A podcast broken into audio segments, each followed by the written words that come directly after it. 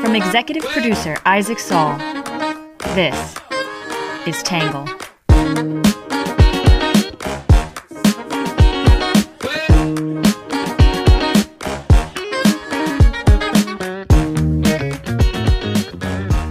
Good morning, good afternoon, and good evening, and welcome to the Tangle Podcast, a place where you get views from across the political spectrum, some independent thinking without all that hysterical nonsense you find everywhere else. I am your host, Isaac Saul, and on today's episode, we are going to be discussing the Olympic boycott, the diplomatic Olympic boycott announced by the Biden administration yesterday. As always, though, before we jump in, we'll start with some quick hits.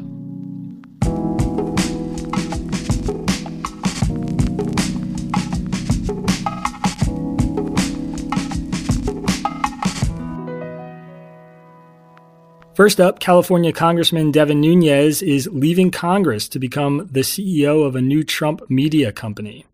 Number two, the Justice Department is suing Texas over its new redistricting plan, saying it discriminates against Latino and black voters. Number three, three more of the 17 American and Canadian missionaries abducted by a Haitian gang have been released. 12 are still being held. Number four, President Biden announced the United States strategy on countering corruption, an effort to ramp up anti corruption investigations and partner with anti money laundering regimes in other countries. Number five, President Biden will hold a call with Russia's President Vladimir Putin today and plans to warn Putin about repercussions for a potential invasion of Ukraine.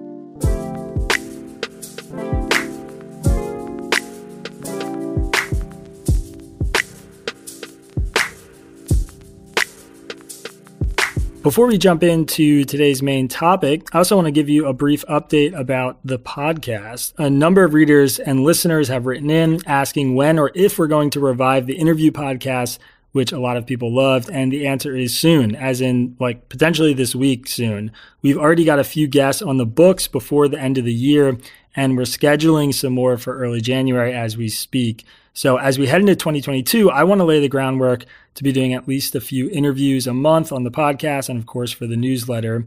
But I also want to hear from you guys. Who do you want to hear on the podcast? If you'd like, you can write to me, Isaac, I-S-A-A-C, at readtangle.com with some suggestions about who you want to hear us interview, and I'll see if I can get them on the books. We are less than three months until the start of the Winter Olympics in Beijing, China. And as we mentioned earlier, the White House today announced a diplomatic boycott as tensions with the repressive communist country escalate. The White House just announced a diplomatic boycott of the upcoming Winter Games in China. Again, this is a diplomatic boycott, not a full boycott. Uh, the Biden administration will not send any diplomatic or official representation to the Beijing 2022 Winter Olympics and Paralympic Games, given the PRC's ongoing genocide and crimes against uh, humanity in Xinjiang and other human rights abuses. Yesterday, the Biden administration confirmed that it will not be sending the president or any other U.S. government officials to the Beijing Winter Olympics in February. The move is designed as a protest against China's ongoing human rights abuses and is a notable snub given the Chinese government's hopes to use the Olympics to enhance its public standing. But the boycott by officials will not affect the ability of any U.S. athletes to participate in the Games.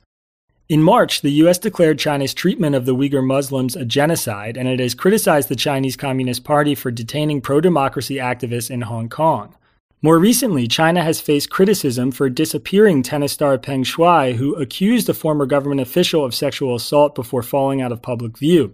Shuai has appeared in two video conferences with the International Olympic Committee, giving assurances of her well being, though that did little to comfort China's critics. Politicians on both sides of the aisle have called for the Biden administration to take a stand, though some, including Senator Tom Cotton, wanted to go further and pull all U.S. athletes out of the Games.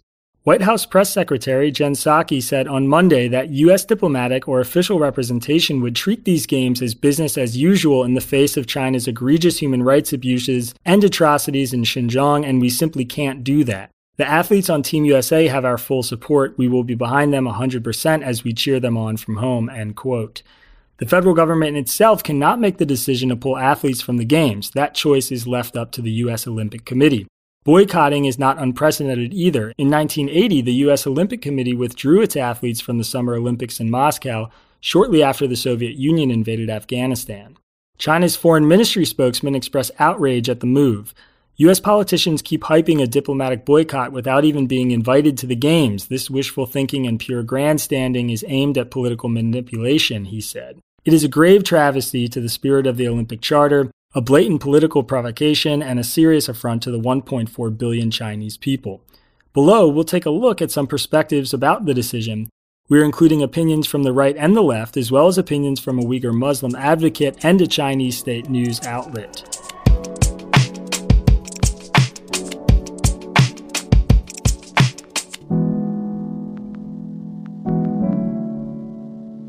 First up, we'll start with what the right is saying.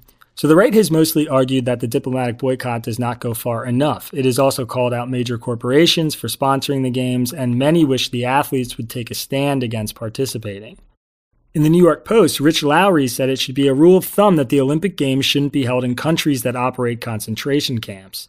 If this strikes you as an unreasonable demand, you aren't suited to serve on the International Olympic Committee. The IOC has doggedly defended Beijing as host of the 2022 Winter Olympics even as the Chinese Communist Party pursues its campaign of unrelenting barbarity against the Uyghurs, Lowry wrote. The Biden administration just announced a so called diplomatic boycott of the Games, a gesture of disapproval that won't dent the propaganda coup the IOC is handing the most dangerous regime in the world. The IOC is the World Health Organization of sports organizations. When China disappeared Peng Shuai, the female tennis star, for the offense of making an accusation of sexual assault against a former high government official, the IOC happily assisted in the regime's crisis PR lest the shocking incident derail the Games. China has the great good fortune to deal with international organizations, except the Women's Tennis Association, which is suspending tournaments in China, that lack all self respect.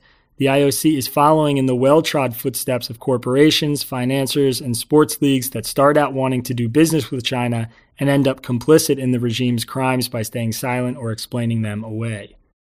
In the National Review, Jimmy Quinn said the boycott highlights a corporate capitulation to China. There's ample reason to question whether the Biden administration has gone far enough to push back against what's sure to be a Chinese Communist Party propaganda event and to ensure that U.S. athletes and journalists are not subjected to Beijing's hostage diplomacy tactics. This is a debate that'll play out for the next three months, but what's most immediately obvious is where this leaves corporate sponsors of the 2022 Games.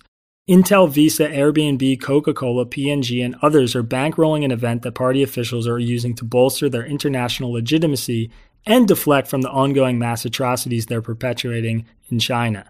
Now, these Beijing 2022 sponsors are also sponsoring an event that's being boycotted by the US government over the PRC's ongoing genocide and crimes against humanity in Xinjiang and other human rights abuses. The executives atop these companies are going out of their way to deflect criticism of the party's atrocities, whether they do so explicitly or not. They're sticking with the games, even though the US government is staying home.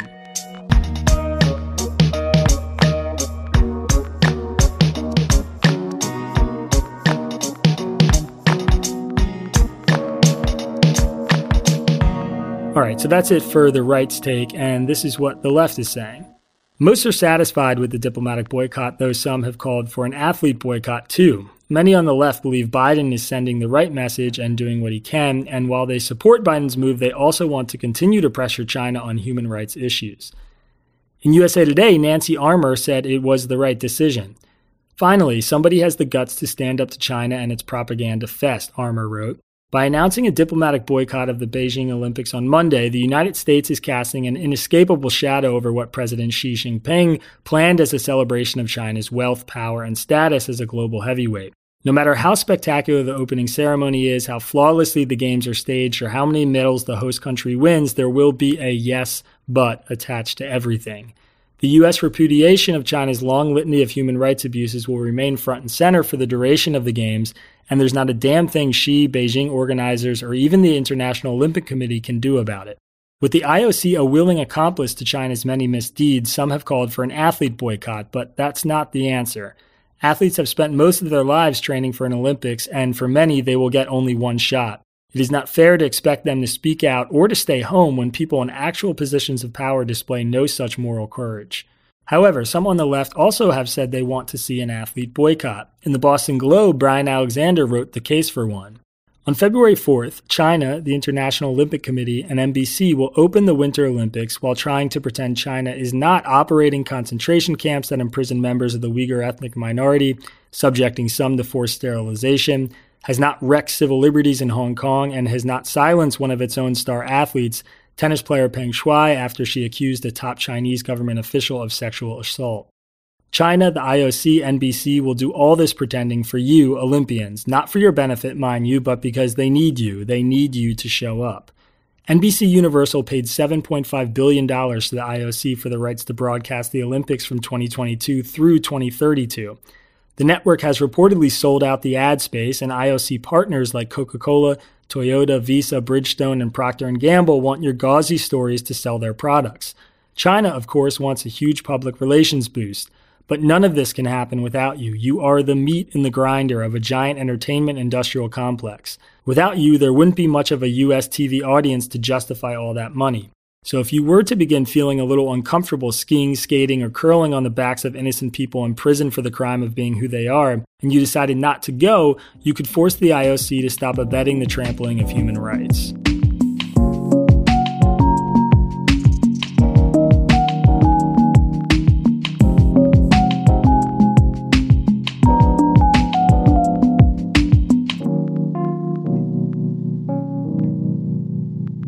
All right, that's it for the left's take, which brings us to some views from China.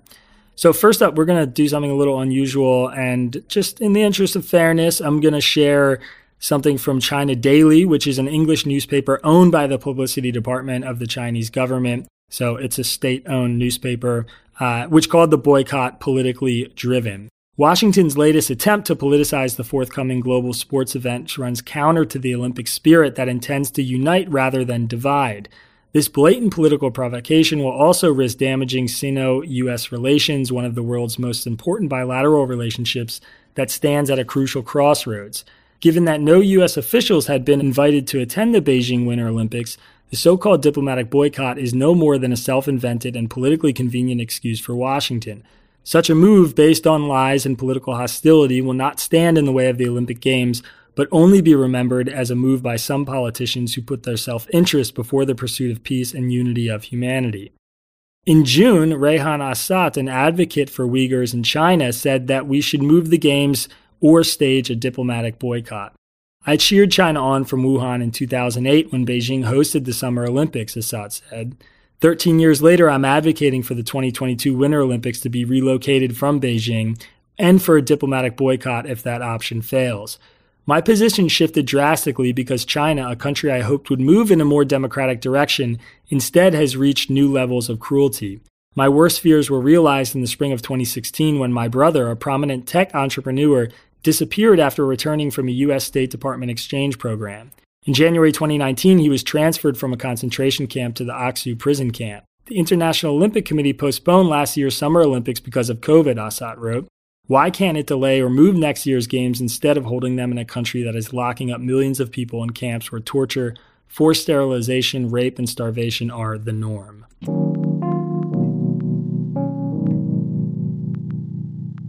All right, so those are some takes from the right and the left, and a couple thoughts from some writers who were based or are based in China.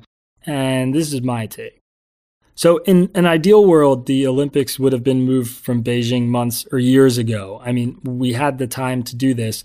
Unfortunately, we don't live in that world, so we're left with two options. One, which is essentially a half measure, and the other, which would do just as much damage or harm to U.S. athletes as it would to the Chinese government. In March, I interviewed Minky Worden about what was happening in China and why an Olympic boycott was necessary. In August, I wrote about the cold reality of what China was doing to the Uyghurs. The Chinese propaganda machine can frame Biden's diplomatic boycott as politically divisive and against the spirit of the games as much as they want, but what's actually divisive is imprisoning, torturing, and sterilizing Uyghurs and other ethnic minorities. That horrific campaign is the work of President Xi, something recent leaks have only confirmed. I'm not sure how many more survivors or photographic evidence or government leaks or whistleblowers we need to accept the accuracy of reporting on what's happening. Without the IOC's support, though, and with little recourse once corporate sponsors refuse to pull out, Biden was truly playing a bad hand, and he played it perfectly fine, as well as he could have. A diplomatic boycott brings attention to the issue, creates headlines about what is happening, and ensures the U.S. officials won't be seen hobnobbing with a government that is doing what Xi's government is doing. As for the athletes, I'm sympathetic to their position. The athlete in me, of course, wants to believe that the best course of action would be to show up and whoop some ass, but it's unavoidable that any athletes who go there will be leveraged as actors in the concocted play of the CCP's making. Ultimately, the athletes should be able to choose on their own, and while I'd respect the chutzpah to stay home, I won't blame anyone for refusing to give up a lifelong dream, especially when the real power centers behind the games had every opportunity to do something over the last couple of years but chose not to.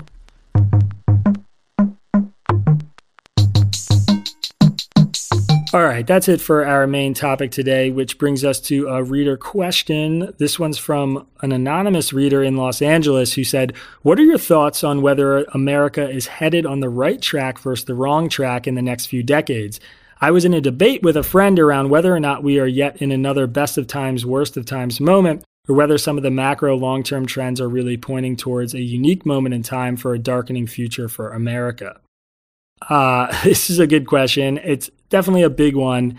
Probably not one I can adequately answer here, but I'll just say, I mean, I'm an optimist. I think it's nearly impossible to say broadly whether America is on the right or wrong track, but I do think there's cause for hope, mostly because of where we were before the pandemic, an event that had catastrophic impacts, not just on the US, but basically on every country on earth before coronavirus, I think it was pretty safe to say we were trending in the right direction. I mean, compared to 20 years ago, Americans were in many ways better off economically. Even compared to the first decade of the 21st century, poverty was falling, fewer people were homeless, child mortality rates declined, personal income was up, cancer death rates were falling, violent crime was falling, youth illiteracy was falling, U.S. greenhouse gas emissions were down, and the criminal justice system, by most measures, was becoming more just. And in 2020, however you want to frame it or why ever it happened, more people were participating in the political process than we've had in decades, which to me is a good thing.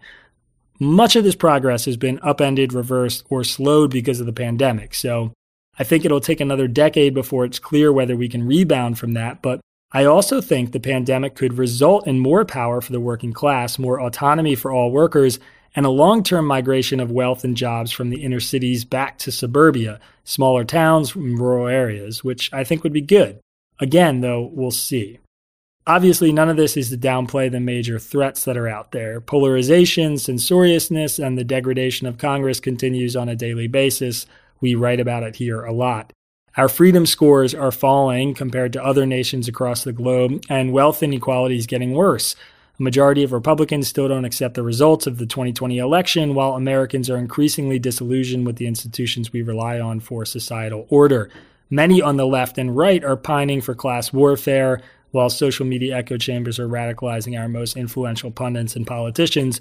All of that is truly concerning, and I definitely don't want to downplay it, but I still think there's a lot to be hopeful about. However, you cut it, the next few years will be critical in shaping the arc of the country for the decades to come.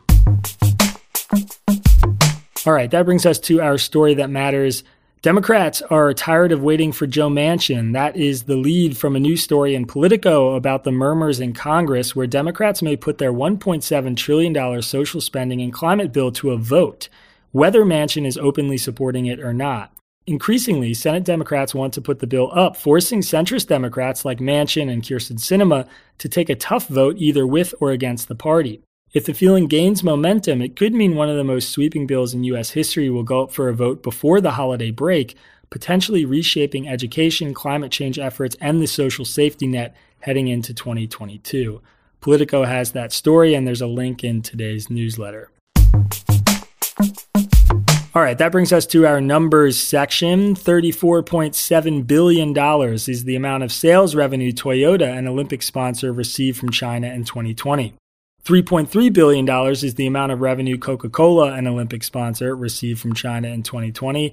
And $34 million is the amount of revenue Airbnb, an Olympic sponsor, received from China in 2020. 49% is the percentage of Americans who said China's human rights violations should prevent it from hosting the Olympics, according to an August poll in Axios. 14% was the percentage who said China's human rights violations should not prevent it from hosting the Olympics, and 33% of Americans said they didn't know. Finally, our Have a Nice Day story before we let you go. Uh, I, I don't even know how I came across this one on the internet, but I clicked something. Basically, it's never too late to learn. I don't know what else to say about Kuttiyamma, a 104 year old woman who just learned how to read and write. Kuttiyamma lives in the southern Indian state of Kerala and is known for being incredibly active at her age, but she had said she always wanted to tackle one other goal becoming literate. After watching her great grandchildren learn to read and write, she got inspired, and a volunteer teacher began tutoring her every day and night. Recently, she scored 89 out of 100 on a literacy exam that tested her ability. The Good News Hub has the story, which you can find in today's newsletter.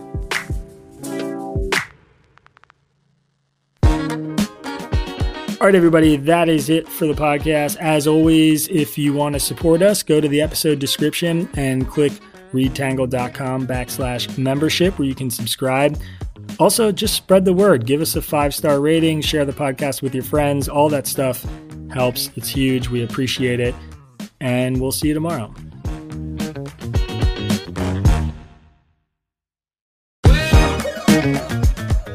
Our newsletter is written by Isaac Saul, edited by Bailey Saul, Sean Brady, Ari Weitzman, and produced in conjunction with Tangle's social media manager, Magdalena Bokova, who also helped create our logo.